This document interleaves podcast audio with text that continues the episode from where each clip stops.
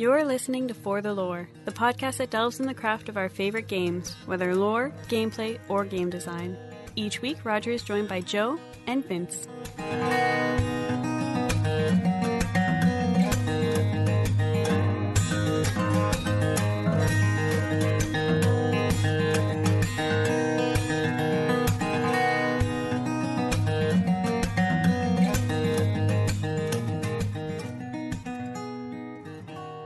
Hello, welcome to For the Lore. This is Roger coming to you on Monday, the what the hell the date is. See, I didn't even plan for an intro. Vince is not here and it threw me off. I'm just not ready for this shit.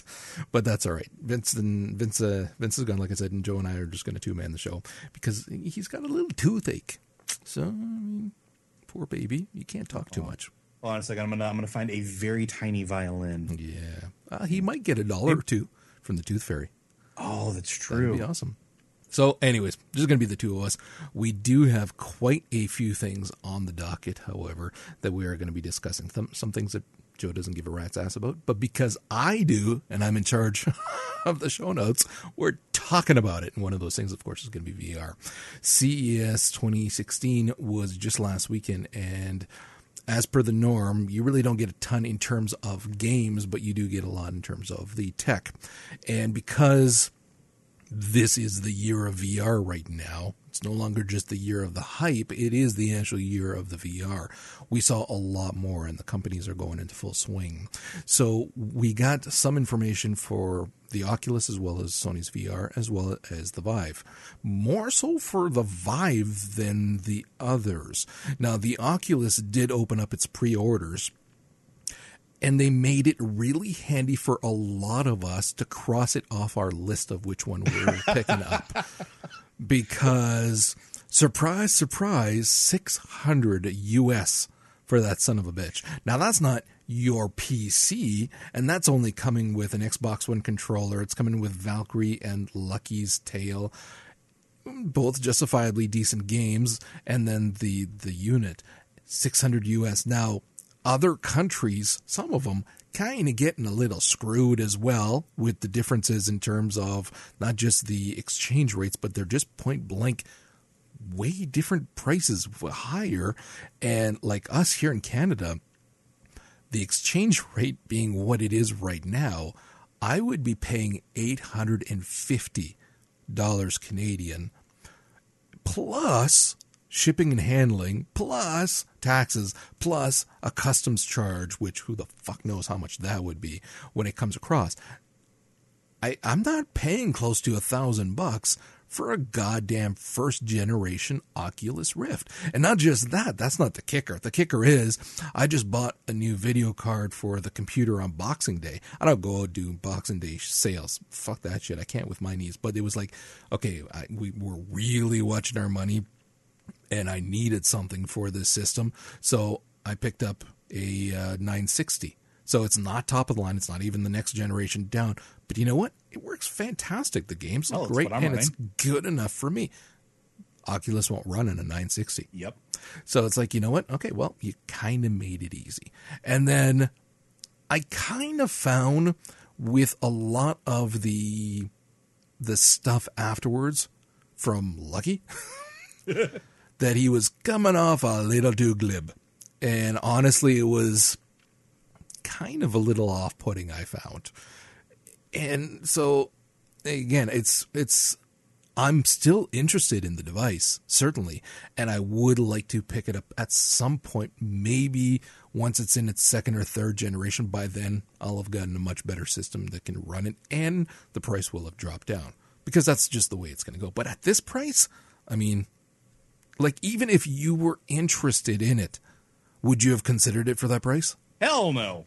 Like honestly, that that's that's a exorbitant price to pay for just a for a piece of machinery. That that would be like back in the day when they expect you to pay six hundred dollars for a Virtual Boy. Uh uh Yeah. I mean, it was just like it, it's just for you don't know what the game support's going to be. It's the first generation hardware, which we always know is always buggy, always has problems. I'd I'd be hard pressed to name a first generation piece of hardware anywhere that's ever been without bugs. On top of that, if you don't have a compatible system, you have to upgrade the system. it's just you're you're sinking in at least a thousand dollars at this Oh, point. a lot more. Yeah, I'm saying at least, and that's if like you're an early adopter and you got all those discounts and everything else is going on. You're you're in it for thousand dollars minimum. That's way too much to ask, as far as I'm concerned. And don't get me wrong, I'm starting to come around to the idea of virtual reality in certain in certain aspects. Um, and we'll talk about that a little bit later as to certain things that are making me consider that. But it's just where it is right now. The technology is too new. The games aren't exactly graduated enough from what we're seeing. They're getting there I, I don't know about that. I don't know that I agree with you I'm on that. to my taste. But i again, what I was going to say too is it depends on uh, which one of the VR units that you're talking about. Sure. When you're looking at the Oculus, let's be honest, how many games have we seen them talk about seriously for the Oculus? There's a lot more talk about the social aspect and the freaking Yes. Facebook stuff than there actually is in terms of games. I mean, Sony made a big deal of saying they've got over 200 devs working on VR, and they're saying they're working on approximately 100 games or more Yeah, that are going to be coming out for the device. and, and but that uh, part of that I'm sure also has to do with like what Sony is going to make cross compatible as well. Yes, like and games that's are, fine. Games are going to be allowed for that, which is great, and I'm all for that. But like the Oculus, you made a perfect, a great point there, right? When we've heard about experiences, we haven't heard shit about games. Yeah. So I again I like that as well. I like the idea that it doesn't just have to be you with a gun shooting something and things like that. That you can have more that is an interactive experience. I, I'm good with that, but you got to look at what you're what's currently being worked on. That is what what are you going to be using this very expensive device for for the months and even longer potentially until the game development does catch up because in much the same way as we saw a lot less third party support for all of the Nintendo consoles because they didn't think that they would be worth spending the money on development for such a small market the same thing is going to happen here so Sony has a leg up because of the fact that they have their own studios and they're investing so much just in games. Fuck the rest of it, games. So that leads the way. And then with the Vive, well, they're working with Valve. So Yep. there's going to be a lot of stuff that is also going to be awesome with that. Now with the Vive, we don't have price, same as with the, the, the Sony VR. Of course, with the Sony VR, they did say that they kind of hinted more at lower prices, more three, four hundred, kind of essentially around the same price as the PS4. And that's the other thing too. You don't have to worry if your system's going to be able to run it. You got a PS4, you're fine. Yep. So that's a big, like that's a big bonus. Like with the Vive, we still don't know either. We might not be able to run it on our 960s, and that'd be too bad because I really, really like what we are seeing coming out of that.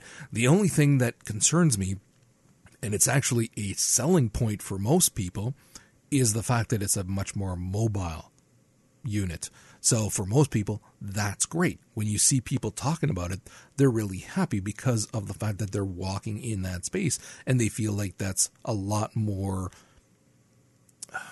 true to life kind of thing. So they have that experience. It's much more real well, walking don't work for someone in my condition kind of thing. And I was talking on, on Twitter and Dan was saying the same thing.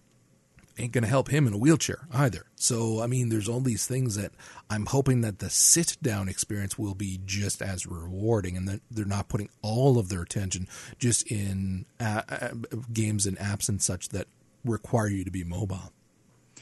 You know, and, and that's another interesting point because one of the things I was really jazzed about were the horror games uh, that potentially could come out for them. Like we we talked about uh, Oh, a there's no mobile app game.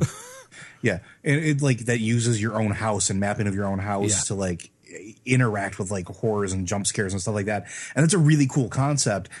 But if you can't really be mobile around your house, that kind of ruins the effect, right? Like Well, it's, yeah. you're not going to be you're not going to enjoy that because that experience is not crafted for you if you have mobility issues and that is a concern in my household for for some of the people here so i mean that that's that's something we have to consider for selling as far as selling points go. That said if there's an equal amount of solid experiences for people that maybe necessarily can't be as active that'll be a good thing. And Exactly. I'm hoping, I'm hoping that your sit down experiences are going to be solid. Well, what they're saying too, again, is like they were demo- demoing the Elite Dangerous VR edition, which is being made strictly for this. So it is solid. And everybody that's played it has said the same thing that it's phenomenal. And you are sit- seated and you've got your controls on either side and you're good to go. So there are different things that are, are, are being done. Um, like I, luckily for me, I'm trying to look at it, and for me, it's it's actually it's something that worries me, but I'm trying to also look at it in more of a positive light and try to see it more as kind of what if I look at this as kind of a physio thing for me. Sure. If, if I can walk around in this space, which isn't very large, but hey, it'll keep me up, it'll keep me moving, and because I'm in this other experience, as is the same way with games, it's something that I've read a lot of, obviously, because of chronic pain, that games do relieve a, a tremendous amount uh, of of pain. So if I can be in this experience and be able to to not think about it, uh, the pain kind of thing, then it, it would actually be a, a fairly good physio exercise for me. The the only problem is if a game requires me to crouch, a shooting game, I'm fucked. I'm going to be the guy with the target on his forehead. That'll be me. but they also demoed the um, the I think it's a Verzoom or a Berzoom or whatever the bike. I'd actually read this Yeah, yeah. before. It's a stationary bike that's set up to run with the Vive, and as you pedal, you they they have demos where you are on a bike going around the world, and it kind of tilts as well, and it's got sensors in the pedals as well as the handlebars, and or it can pretend that it's either a horse or something else that you're riding, kind of thing. Freaking awesome! And once again. I, I do bike when I can for physio very slowly. My horse, he ain't gonna go fast. it'll be a, it'll be a jaunt. It'll be a little trot is what it's gonna be at best. But if it can really take you out of that mindset, so you're not even there, you're not thinking about the pain, you're just doing it. To me, that's huge. That's that'd be a a reason to actually get the device. which is also really cool. Um, is also one of the things that is is starting to sell me a little bit on the VR is the the ability to possibly build your own experiences for that, like the bike. And the bike was kind of a big thing because one, I miss cycling. Two, I can't really cycle around here because the weather is shit ninety percent of the time. Uh, but having something that I could set up here just for you know me being able to get back in shape, which is kind of a big driving goal for me this year, is you know that's that's a good selling point for me. Uh, one of my coworkers is actually going through and specking out how to build an interactive throne so that he can play uh, space sims, fighter sims, and stuff like that in a chair that will actually rock and vibrate with the tilt of it. He he's literally like specking all this out, figuring out the programming codes he needs to put in the hitch. He was actually an Oculus early uh, early adopter. It's kind of crazy, and he's sitting there and he's showing me these specs, and I'm just he, he's gonna he, if he finishes this, he's gonna make a mint. Like if he can get him, and if he can get him and produce them, he can sell some of these and just he can probably retire. Because I mean, I can't tell you like the idea of sitting there and playing Elite Dangerous in a throne that actually rocks and bucks as I'm going through space. Yes, please sign me up. You don't have to look any further than the racing chairs, also. So if he It's can true. do something that has the rumble and, and the slight shift for uh, a racing game as well, you're you're set. So yeah, Oh, yeah. they did demo the um, the the cry out the the lonely whale experience where everybody was seated as well, and they all had their their things and it kind of moved a little bit and they got to do it. And that was pretty awesome as well. Like there's a lot of different different things being done with Vive, which is some of it is the game, obviously, and then like you know the portal and whatnot, which that alone is almost a reason to buy the thing. But they're also doing the things like the 3D paint program that mm-hmm. you can just paint whatever the hell you want and immerse because of the cameras as well. Immerse yourself into the design and into the world kind of thing. And because of again that, that front facing camera and how it's going to work with you moving around the, the, the area and making sure you don't hit anything, of course. Like there's a lot of very, very cool things that that we can expect to see with this. And there's a lot of people that are working with them to produce hardware now that is being made with this specifically in mind. So that's that's kind of awesome as well. All I know is that I still am holding out for the day that I can play D and D virtually with a digital table in front of me and my friends sitting around it, Well, even if the they're a thousand miles away. I want that. There's no reason why you can't do that either. Exactly. That's the thing. Like it's and that I agree. That is really something that I am looking forward to at some point too, where you again you you you set up your virtual table and then everybody plugs in because they were showing some demos where it was more than one person in at the same time if i'm not mistaken. Not necessarily during this but i remember seeing that. And and it's only a matter of time where somebody you know sets that up. And then you can either have you in that table or some custom avatar you know you want to be a freaking dragon at the table be a dragon at the table playing d&d like all of these things it's it's really awesome case in point too they were showing the audi uh, vr experience which oh yeah. I mean, as someone who loves cars, that kind of I looked at it and went, "Oh, that's pretty freaking awesome." But as someone who's looking at this as a a selling feature now for car developers, that once this becomes commonplace, you're looking to buy a car, just go onto their site or download this thing, and you can check out everything about the cars without having to leave your home. Pretty goddamn. I love that the guy, when he's looking at it and he was looking at the tires, his hand automatically went to lean on where the tire would be. That's how freaking real it is to you when you're in that world. And the controllers for the Vive are my favorites among all of them. It's the those controllers are incredibly intuitive, and, and that's what everybody was saying too. They they are by far the best controllers for VR right now. So, and then the other one, which wasn't um, VR, they're, they're making sure that people understand it's not VR, is the Glyph, which I've heard a little bit about. I've I read a little bit more. Had you looked into this thing? No, not at all. Cool as shit. Cool as shit. But it, it's actually projecting the images kind of on your eyeballs. And it's not made to be a again VR in any way, shape, or form. It's kind of even open because it's kind of like a Geordi La Forge visor over your eyes with headphones. And then you Yeah. could just flip it up and just listen to music or flip it down and watch a show and it's insanely clear by the sound of it. it looks gorgeous and so if you are using it as something to either as an alternative to a monitor like so they were talking about people playing fallout using this thing like anything that has a video out can plug into this thing like HDMI or whatever kind of thing and then you plug in and you, so you can watch your movies or you can play your games using that it was freaking awesome but once again 600 bucks US it's like Yeah, fuck you guys yeah, I was gonna say that, and no, no, it go- and it goes up too, because after that it goes up to seven hundred. What the hell? cool Wow. shit is expensive.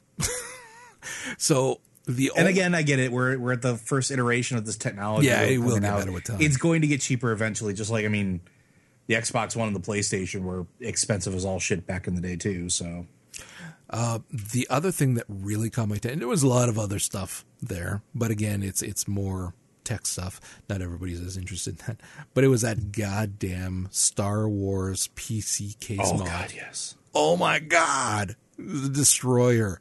And it, i didn't realize it was for a contest that uh, msi was putting on. But he was saying that it was like 400 hours of work. Grant quite a bit of that was the 3d printing as well. And once again 3d printing is revolutionizing so many things right now. Whereas like this kind of stuff for pc modding used to involve a lot more work with crafting and stuff that we would have no experience or be able to do this. Now as long as you can create it and figure a way to put it all together kind of thing in AutoCAD or whatever, you can do it. And we're seeing insane stuff. That freaking destroyer case was just batshit crazy. That was freaking awesome. dude I, as somebody who used to build custom pc cases out of like aluminum and shit back in the day when i was in college yeah this is really cool to see how far it's gone because like we i it's a different set of skills but this is so cool Oh, Definitely, definitely. Okay, let's move on to some games. The first one that I wanted to talk about is just once again, I'm going to keep going back to this game as it keeps getting better as it's coming out. Is freaking Hex. Again, if you're not playing this card game, people go start playing it. You can start for free with a deck anyways and play. But as it's getting closer to quote unquote release, which it's in beta now, you can do certain PVE things right now, although it's limited to the the arena. But there's tournaments that you can do PvP and stuff like that. It's just again, I'm playing it still all the bloody time, and they seem to have fixed the AI with the bosses things. So that big thing, big bonus there. But I still play it all the time, and now they're getting closer, and they're announcing how there's going to be again your your race and your class as well for your champion. And that's something that they talked about earlier, but now they're starting to release some of the information. So we're getting information like this one here. They were talking about the dwarf cleric, and they were showing the skill tree that you can expect. And your skills are can require anywhere from one to two points into them and things like that. And you have things like for the this one here, uh, enhanced blessings, which random troops with a co- the highest cost can get plus one plus one. Or there's the righteous path path where you start off with a monument of faith in play, and then or another one where all your clerics in your deck get life drain. So there's all these really cool personalized things that will then work for again that champion in the deck. And that's it adds a layer of depth that you don't necessarily get until you play the game. Now i've played tons of tcgs and just like whether it was actual cards or different things digital tcgs most people nowadays their experience is very limited to uh, hearthstone unless they come from the old Magic the Gathering line.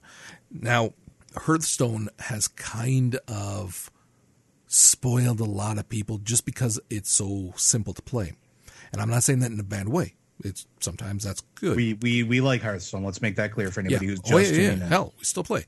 Hearthstone is still a very good game for what it is, but it does not offer nearly the complexity that you get in other digital card games. And I'm not just talking about Magic the Gathering. There's a slew of them out there. Research it and try some just for fun. It is worth doing. Now, if you come from the background where you played Magic the Gathering, you'll definitely understand a lot of what Hex is and appreciate it. And the reason I say you'll also appreciate it is because it actually has more depth than Magic the Gathering. And and it allows you to have so much more fun with building decks that you can try different strategies with and whatnot. And you're not going to come across the same one very often because you can, again, there's so many choices. So by also now announcing this, where you've got not just your your your race, but now also the class and the both of them how they work together. So if you have dwarf cleric specifically, you also have exclusive powers to that, where you get uh, you start with a blessing rod in play, which you gain a charge right away, and then you also get they call it the Bulwark Guild membership, where at the start of each dungeon boss encounter, you create a turreted wall and put it into play, and that's a zero five, and it has an ability as well. But anyways, just to show that there's a lot of different things that you can do already as it is, and now they're ramping that up to give you even more. I, complexity is the right and wrong term here because it could scare some people off and they'll think, oh, I don't want. I would say identity. I think identity. That makes over, a lot more sense. Over. That does. That does. Yeah. And again, I, I, I have looked into what some of the quote unquote winning decks are and say, okay, I'll try some of that. But I always tinker with it and put cards that I have that I think will be better. Like my favorite deck right now is maybe 75% what I saw was a good deck and then just ran with decks that are cards that I have. But then a lot of the, the decks that I make, and I have a number of them, is just okay, I have this awesome card and I need to make a deck just around this because I want to play this card as often as possible and it's about finding ways of getting to that card or finding ways of working with it once you get it in any number of things. And it's so much fun. And so all of this the additions uh, of all of the the perks that you can get makes it that much cooler. I mean jesus the the freaking um, is it the dwarf? Yeah the dwarf skill you unlock at level 15 the master artificer at the start of each game, you create a random artifact in your hand. Plus, mm-hmm. you get a max hand size plus one. It's like, holy fuck. so, there's a lot of really cool things about this. If you are not playing the game, I highly suggest you check it out.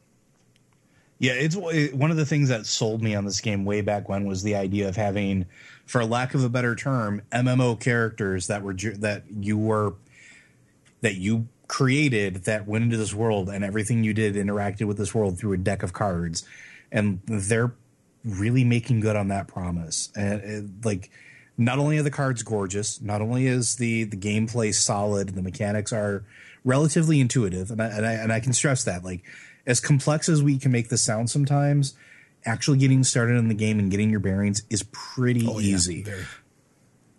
So like and and the concepts of it of building up your keep and going out on adventures and dungeon runs and arenas and bo- and battling bosses all in the confines of a card a deck building game is phenomenal and this game has just since the alpha and and Roger and I have been we backed this game. I believe Vince did too when it was still a yeah. Kickstarter. We've been there. We've been in there. Roger more than me, but even the time that I've gotten in there, it's just you could tell that they the developers really love what they're doing and they're putting out a good product.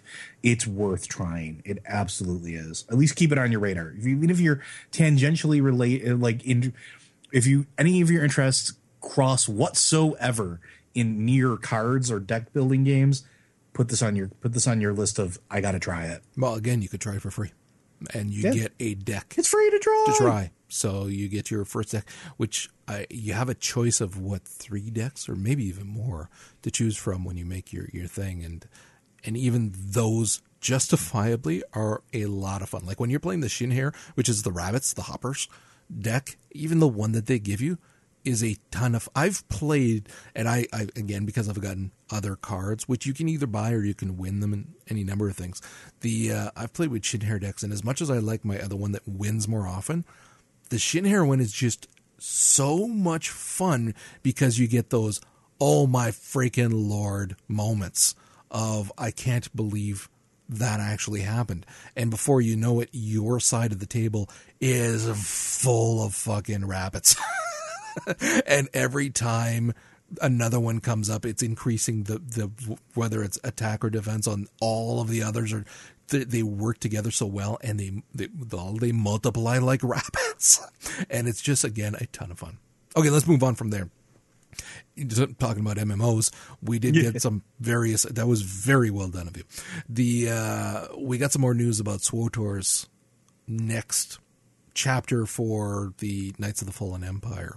So we've been waiting for this for a while now because yes, we got the first nine chapters in October. However, they weren't that that long. They were if you kind of spaced them out, but most of us just could not wait to get through it. Also, we ripped through it. Well, the next chapter is going to be coming out uh, February 11th, or if you're sub February 9th, because you get it a little early. And that's going to be chapter 10. And that sees you with a new ally, ally that is nicknamed Firebrand. And of course, we know her as Kaliyo, and she's the first companion you get for the Imperial Agent. So if you weren't um, if you weren't playing the uh, the the game beforehand, or if you're not playing now, kind of thing, you might not have known. You, you, you basically you lose all your companions, and then you're slowly going to be getting them over time. So you kind of bump into various companions that you've had, or that other players or other classes, I should say, have had, and then you work with them. So this is going to have you working with Kaliyo, which is friggin' awesome. I wish my Imperial agent was high enough level. I'm going to have to work at getting him up next just to see what's going to happen with this what the interaction is between the two of them when you meet her later on because it's gonna it's bound to be different than what it would be if she's not your companion and because and i'm hoping because she is also a love interest for the imperial agent if you want her to be and my guy did I'm really curious what that interaction is going to be when you finally see her again later on. So, and then her mission basically is to destroy the Eternal Empire by ter- attacking Zakuul, and I'm quoting here, and crushing the seat of power, the Eternal Throne, by any means necessary. So, yeah, they're a little heavy handed in their wordplay there. Same as the players, are, what is it? Uh, players will experience the grim consequences of their past decisions and feel the grip of the hand of fate on their dangerous journey. I think they need new writers. Let's be honest, but uh, but they are they have said this before, and they're reinforcing that idea as well. We're in the choices that you have been making throughout all of these chapters are going to start catching up to you. And that's good because so far they really haven't. So I'm looking forward to seeing what that's going to mean going forward. And then the other thing that they're doing, of course, is they're giving us rewards every month as well. They did announce the next one is going to be a fancy jetpack that's going to allow you to hover. I'm assuming it's going to be very much like the boots that we already have, that are basically like rocket boots in WoW. I would hope for more because what I and it's funny because I was literally uh, I was talking to I joined a new guild and it's on another server and it's just for uh, imperial characters so i started a fresh one there and they're actually active guild. Hell i log in and there's like eight nine sometimes 12 people like what the hell? I've never i've gone on servers that have less people. But uh, and they're super freaking nice. And i was saying just the other day it might have been yesterday how the game desperately needs a mechanic like a, a glider in wow so that when you fall off a cliff you can just you have something to save your ass. Because there's not a lot of ability. I don't know of any ability that will actually prevent fall damage, like a, a bubble or a, a, leap for other classes in WoW. So if this jetpack can do that, that's worth all of the money that we're pumping into this. Last time I played, I mean, that's the same thing that the bounty hunter backpack you could do. If, like you just had to time it so that right before you hit the ground, you could pop it. It would pop you up a couple extra like I don't think it does now the, because I think you need to to target somebody, but I'm not sure. No, no, you can just pop right up, and the, like the, there's two parts to it, right? The there's two abilities. There's one that is a, like a pop up and shoot a missile, and then there's another one that just pops up and lets you elevate yourself for like ten seconds or something like that. I remember this because it was one of the coolest goddamn things I've done in that game. Was my fat bounty hunter launched himself in the air, like ah so the death from above is the one where you go up and shoot. Yes, I didn't is, try that. I'd, I'll have to try that to see if you'd have to time that son of a bitch perfect, and it might not work if you're moving either.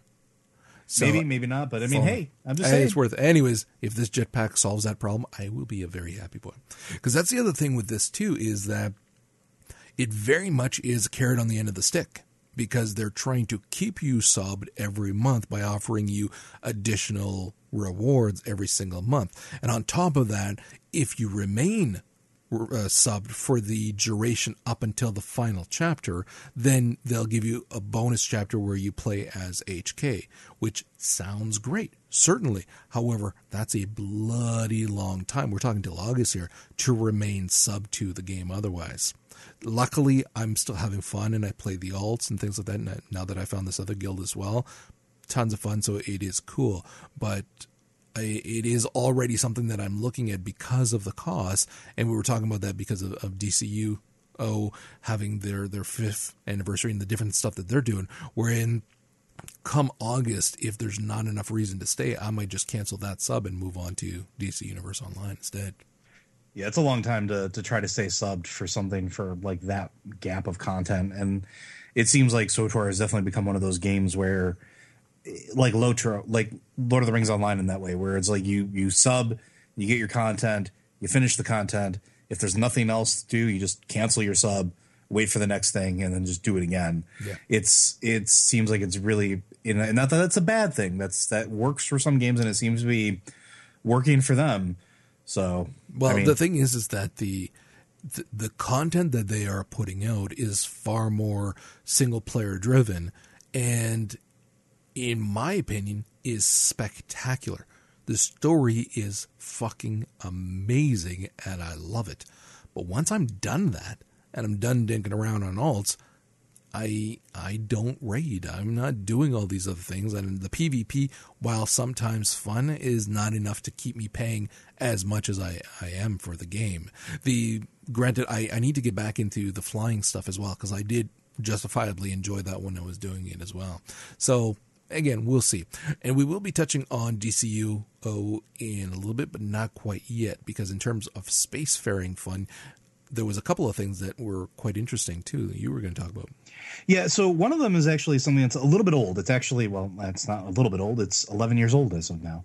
Uh, the event actually occurred in 2005, and some folks will remember this. Uh, it was one of the largest Eve heists that has ever been done. It resulted in the loss of what was the tune of $16,500 worth of ISK and valuables as far as in-game ships. It was a 10-month-long con job that resulted in the destruction of one of the largest and rarest ships in the entire game.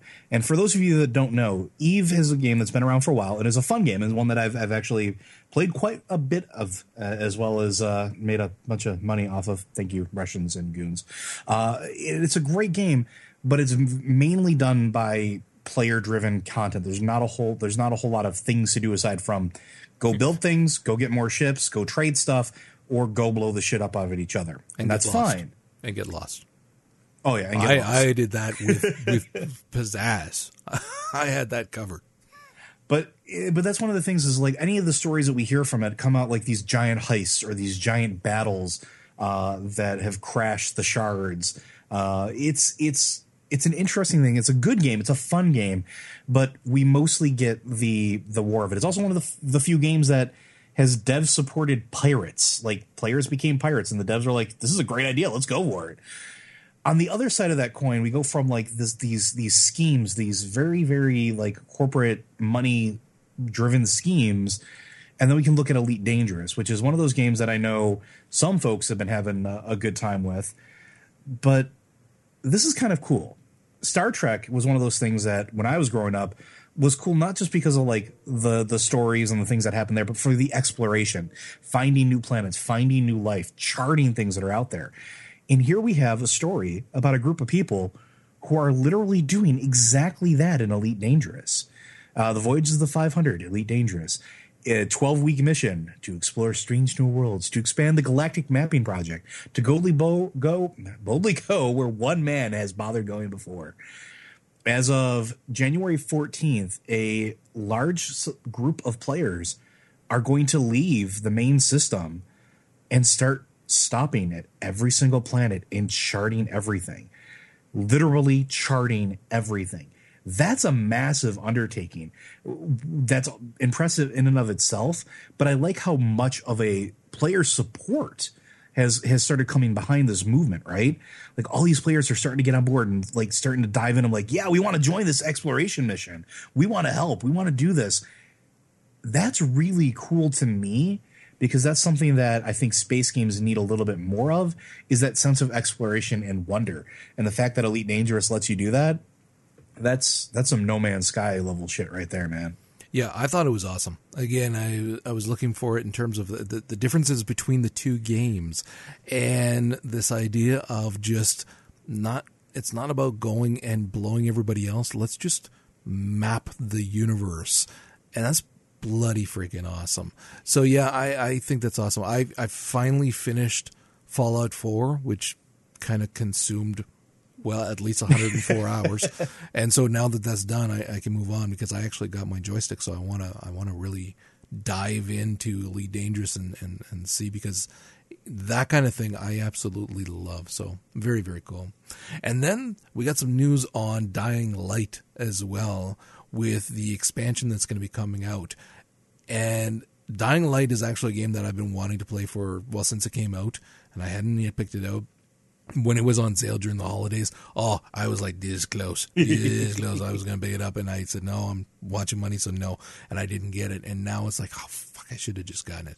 So I'm just gonna wait until the next good sale and pick it up. But man, the stuff that they're talking about for this is just like I'd seen some stuff, and it looked interesting, but when we watched the the the, the playthrough where they were talking about a lot of the stuff coming in, I was like, oh yeah, no, this this looks like I, I need this in my life. And also, completely off topic, when the apocalypse happens, first thing I'm picking up is a goddamn rock climbing pick. I never thought I would before, but after playing Tomb Raider and now seeing this, it's pretty much mandatory. Well, and that, that's one of the things that like drew me to Dying Light in the first place. Is the original game was the free running aspect of it. Not that it was a survival horror game, but like it was focused on a story. It was focused on not just your own survival, but survival of other people and your decisions influencing that survival and advancing the story as a result of it. Uh, and I'm not going to ruin anything because I know a lot of people just picked this game up because of the holiday sale um, which is a shame that it took that long for some folks to pick it up, myself included. Um, but the story is actually really compelling, and there's a very large human element to it. Now we get to what they the the following the the expansion for it, and it released with first of all a story trailer. There is a lot of focus on the story, and this takes place post the events of the first game. This is a continuation, and it's you're trying to find. Uh, for lack of a better term, a cure or something that will help inoculate the people against this zombie plague that is that has been in not really contained so well. Uh, there's you catch wind of a group of people uh, that are worshiping a sun god and the chosen of the sun god, the daughter of the sun god, and are supposedly immune to the pathogen that's out there. And your job is to go and find them, earn their trust, and figure out what the hell is going on. That's a cool concept. It's also very Tomb Raidery in the fact that it's a cult of people worshiping the sun god, and you know, weird stuff happens, quote unquote. Well, what got me about it the visuals, the scope of the land, it's larger as far as like land wise than the original game, which is insane. It's mostly open world, so it's a lot of like open fields, not a dense urban population or dense urban setting like the first game. And that is so cool.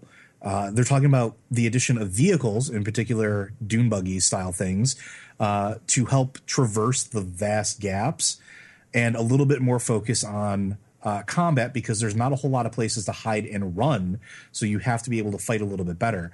But they're advancing the narrative of the game, which is really cool to see because that's something we see a lot of games not doing. They'll they'll release these DLCs, they'll release these expansions, and it won't actually advance the story or the narrative at all. Yep, you're playing the same character. This is the next chapter of the journey. There's a whole other slew of things to discover and learn about here. And as you go through, and this is the thing that sold me on it, as you go through and earn their earn the trust of the the following, the the people that worship the sun, you unlock more story elements, you unlock more secrets, and you get deeper and deeper into what is honestly probably one of the most fun games I've played that this year so far. Like this is up there with Fallout for me as far as like just cool factor. I'm I'm sold 100%. I like the introduction of trust as kind of a, a faction rep to build up. And so the way that they were talking is that it is very much open world, and there are quests everywhere, different things that you can do, but there there's no linear path to what you want to do. The ultimate goal is to yeah, it's organic. Do yeah. as much as you want in different areas and boost up your trust that way, kind of thing. So it allows you to if in a day you feel like just going and running over zombies in your buggy, go to town. If in a day you feel like help helping the settlers or different things in different areas, there you go. You want to go take out bandits that are at the farm, do that. So I like the way that it's organically allowing you to do whatever it is that you want, but ultimately still be earning towards something that you can use with that trust kind of thing. So I, I really kind of like that. And then the, the, the buggy they were saying too, how it's going to be very customizable. customizable. So you can do a lot to it. I like that it's going to be quote unquote pretty fast because they can't give a specific thing, but you're going to be able to do a lot of things still to it. And when I was looking at the gameplay for it with the buggy, it looked it looked pretty slick. It looked very cool, especially with the jumps it looked very burnout paradise at points kind of thing. So I was like, yeah, like when he took that one freaking jump and you see the masses of zombies underneath you, and it's like, yeah, that was straight out of burnout, and I am all right with that. That was bloody awesome. One of the other cool things that I like about this uh, this too is the potential for uh, Easter eggs. The original game is riddled with them, and they took like a campy, tongue in cheek approach to a lot of stuff. Like I found Excalibur in Dying Light. Like literally a sword from a stone, and it I was able to hit something seven times before it broke. Very, very funny, very, very hilarious things like that. Uh, so I'm waiting to see what they make calls to. I'm pretty sure there's going to be some Walking Dead references in here. You're in farmlands. It's going to happen, I'm sure. But like, I can't wait to see what they pull there. And I, I this this entire dev team has definitely sold me on what they produce in the future just based off of what I've already played and from what I'm seeing here from them. Like, yeah, we just want to keep giving you a great experience and we really want to give you a good story and characterization. Sold. I love how they say though, if you have the season pass, you get this you'll you'll have this. We're giving it to you for free. And it's like, Yeah. I don't think you people understand how a season, a paid season pass works. You're not giving it to us for free. We paid for the season pass. For something that's as large as the game itself, the original game. Oh, I understand. yeah, but it's not being given for free. value. Anyways, it looked awesome. Moving on from there, though, something else that looked awesome was Perception. This was actually God. really cool. Oh my awesome. god. This this is what made me really start considering VR. Oh yeah, Like- this in VR would be spectacular. So you play as a, a blind character. Uh, I can't remember her name off the top of my head, but you're a, a blind female character who's invited to this mansion. And as you go through the mansion, you have to discover what happened. But you're blind, right? So how do you see what's going on? You're actually using a form of echolocation. And it is a horror game. It is a survival horror game that also s- hurdles you back and forward through time as you discover the roots of this house. And I don't know if you like in the video, it's only it's a six minute video, but there are already tiny little things from that that you can see if you're paying attention the echolocation that pop up and disappear and pop up and disappear. Like like the house is watching you and learning from you. And it starts with a modern twist. You have a cell phone, you have your version of Siri, uh, so that you can actually like try to talk to it and figure out what's going on but the art style, the mechanic of having to tap and get stuff to actually resonate back to you uh, is amazing. The idea that you have to uh, react to the not only the sounds that are happening everywhere, but those sounds are going to have repercussions as far as how it interacts with your echolocation and what those sounds tell you. And that is such a cool concept for a survival horror game that it's to me that's absolutely amazing. And the art style is phenomenal. It's like this very it's a subdued color palette almost uh, mostly blues and greens unless you injure yourself or do something you're not supposed to and then you get into orange and reds. But it's basic light in shading and very soft color overtones. And i thought that was so cool. First of all i like the fact that you're playing as a female character. Second of all i like the fact that you're playing as a blind character uh, so props to them for that. And the idea that this is going to have an immersive story that is going to be revealed to you in a very unique way because you can't just read a book you really just you can't just like watch a tv you can't just interact with an npc this is all going to be organic discovery as you make your way through it and that was damn cool One of the coolest things, all of those, obviously very cool. But the thing that I really loved as well, and they they made sure to mention is you're not some you know six foot two burly white dude with a gun. Because so many of these games rely on the shooter mentality. Yep. And this is something that allows you to have a really in depth, scary as shit experience that is still a ton of fun. And like you said, of course, you know me well enough not to know when a game is like this. Yeah, first thought in my mind is this in VR would be insane because as you're watching them play too, like she's kind of tapping at points, and that's when she is seeing quote unquote mm-hmm. those areas. But as noise occurs in the house, it creates an echolocation in those spots differently than your own as well. So as she walked over one floorboard, it creaked and it created that echolocation there as well. And you're going, holy crap, that really makes it so much more immersive. Something that simple ties you, the character, and you, the person, into that world now.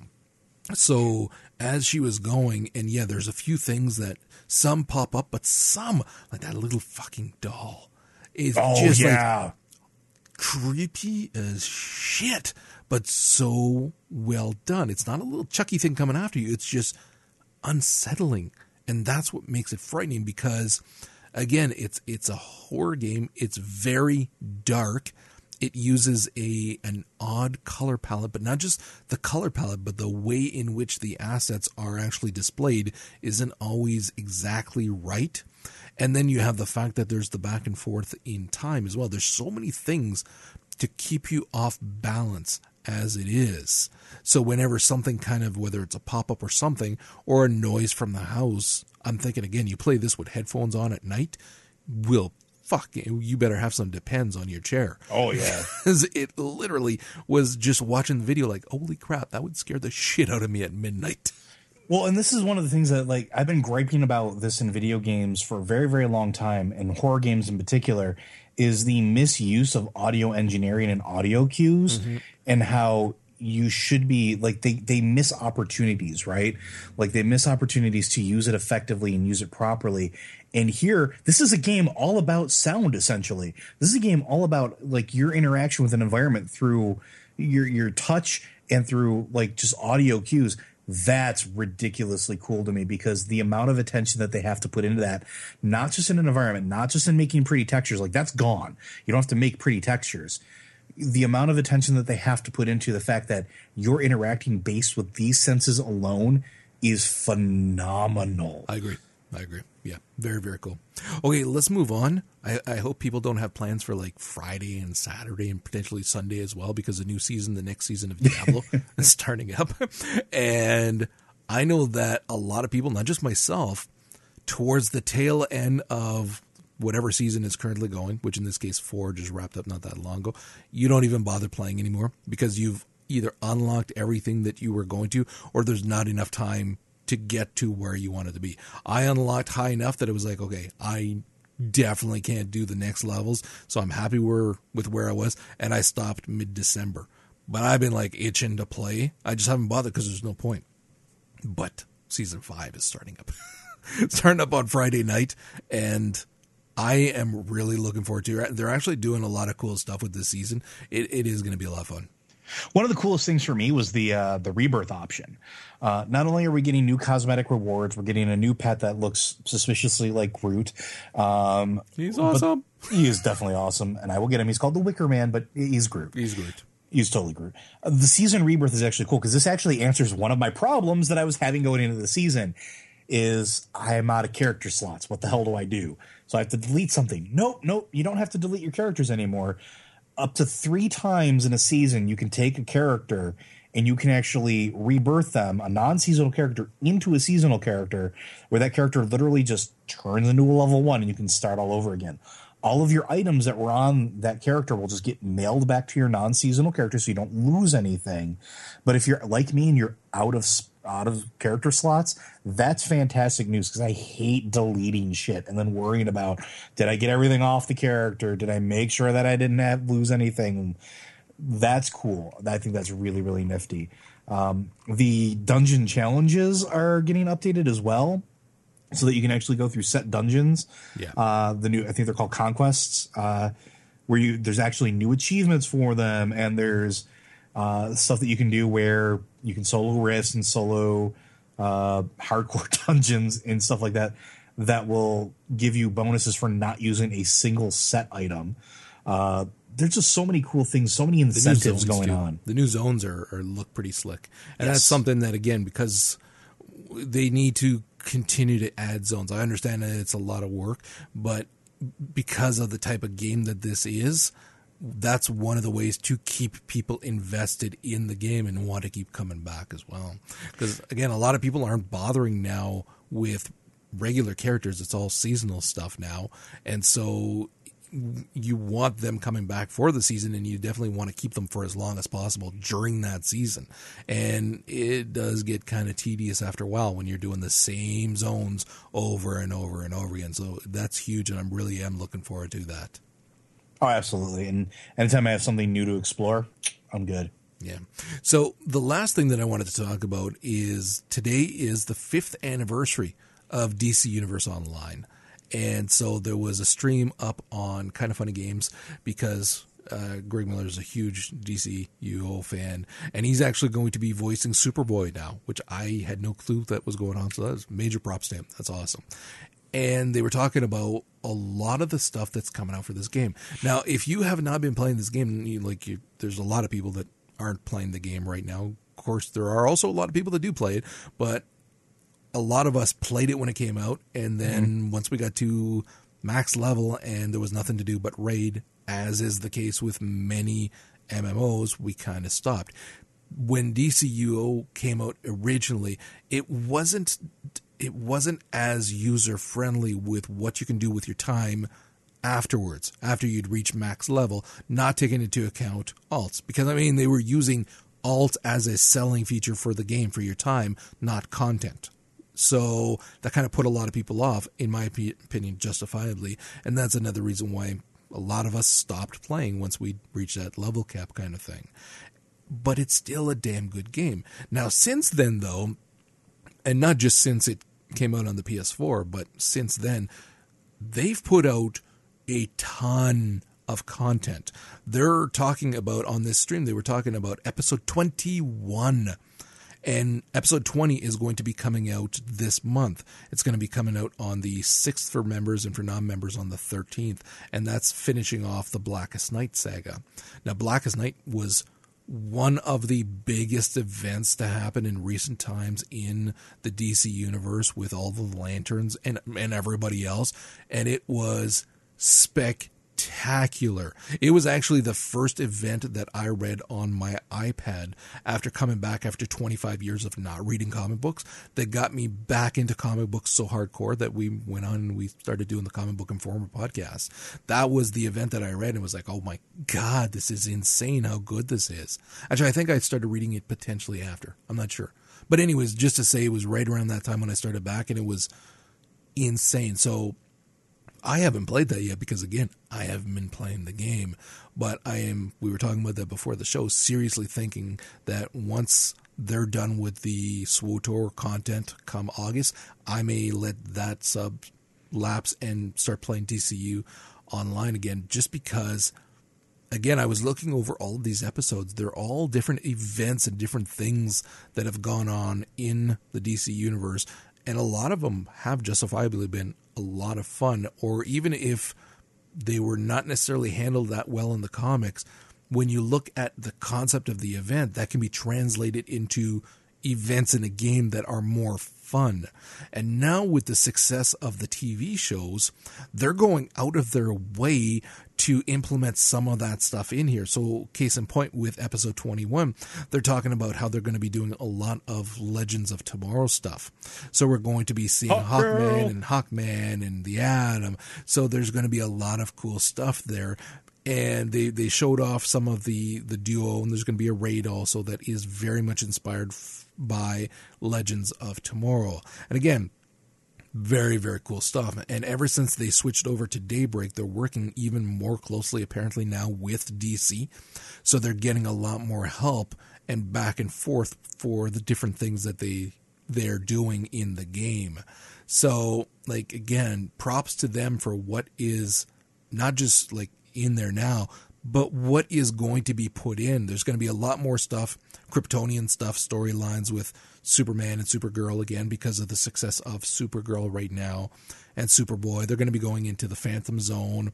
There's going to be also Lex Luthor's Science Spire. That's you're going to be able to go in. There's going to be raids and duos and stuff that you can do in there where there's a lot of experiments that are done. They're they're going to be going into another Brainiac ship. And initially when they said that, I went, oh god, more Brainiac stuff. And then they said that's the ship that has the bottle Kandor in it. Supergirl's nice. home. So you're going to be able to do a raid in the city of Kandor. And I was like, okay, like that's who cannot say that's not cool? like that's freaking awesome. And um, they're going to be finishing off the Amazon Fury storyline that's been going on. There's going to be even more Harley Quinn because, of course, Suicide Squad movie. So there's going to yep. be more Harley Quinn and quote unquote some of her friends. We're going to be seeing the return of Black Adam, which the Black Adam stuff in that game was fucking awesome. Ton of fun. They're putting in a new power set they're putting in water powers. Water. So you're going to be able to have like there's going to be a tide calling tree as well as a hydrokinetics tree where you can do constructs kind of like a ring for a Green Lantern. Ton, ton of stuff that is either in or coming soon. Not the least of which being that we're going to be seeing an Xbox One finally version that's going to be put in, and they're going to be making enough. PC and PS4 work together cross play. You're going to be able to do it. Plus, there's going to be some dark side stuff coming in with a raid, and the way they were talking, a very, very difficult raid, one of the most difficult. So I won't do it, but for anybody who does raiding, more power to you.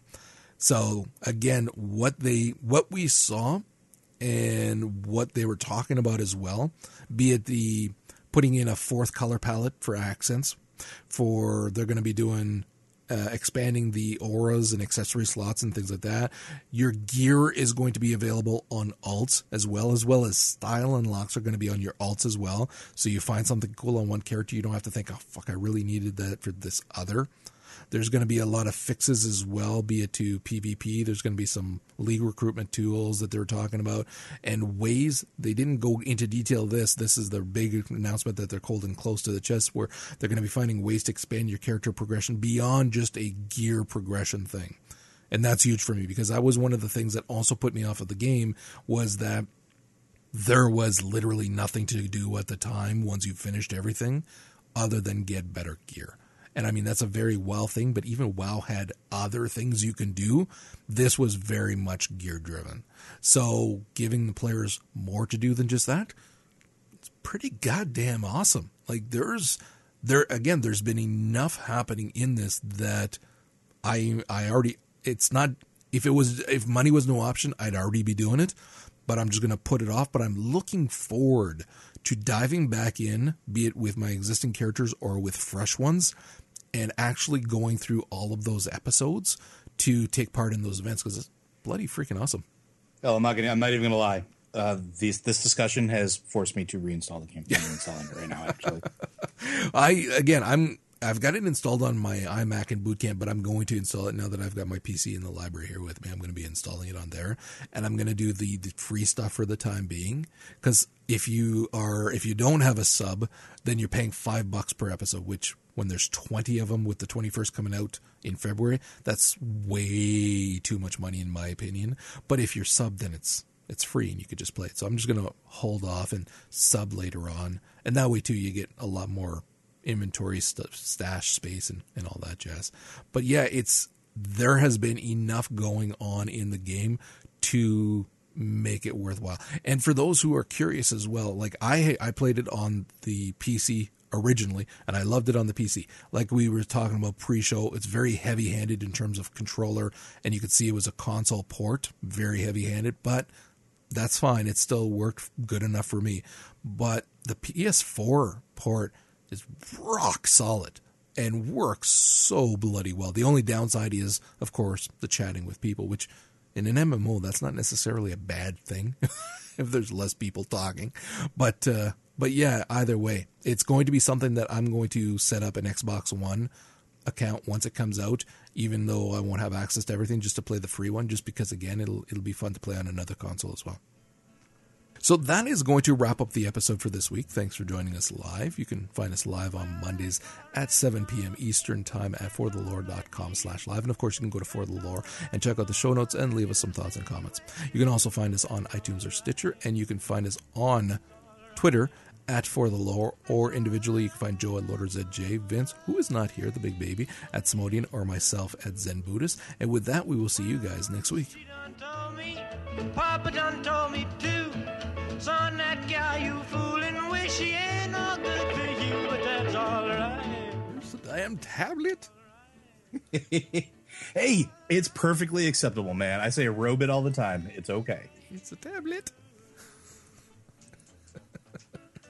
It's see, it's different with DC than with. Oh shit, we shouldn't be discussing this yet.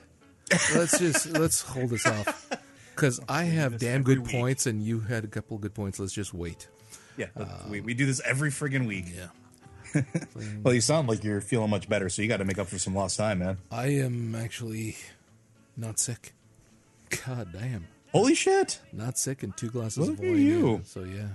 Plus the pain from the last few days is from slipping on the stairs is gone. So I'm just at my regular pain level and not the oh my god I wrenched my knees. So all things considered, not too bad. I was gonna say, as somebody who lives with somebody with like constant chronic pain, congratulations on getting back to your normal, normal levels pain. of pain. Yeah, it's trust me, it makes a big difference. I'm not joking. okay, but you were stopped on your side, not on ours, right? I was stopped on our side yeah. coming back from Canada. Literally, they're like, pull over. I'm like, oh, fuck. Because our guys probably would have been, bye bye. Did you remember to pack your maple syrup? dude. Dating site was great. This time I was like, I, was, I literally, like, I, tried, I went to the the custom the uh, the border agent. I was just like, look at me. I'm short and fat and nerdy. I'm not gonna fucking be the guy that runs guns. I just want to go home. And why would you be renting them to Canada? exactly. I'm like, I'm like, why am I going to take them to Canada? What? Do you have like a moose gang problem or something that I'm trying to capitalize on? Uh, uh. But yeah, because I didn't have the enhanced ID, they couldn't tag me so that I didn't get flagged again coming back over. So if I come, if I try to, I can go over to Canada fine, but then I can't come back home. Which I mean, is not that bad of a thing, but I want to keep my dogs. So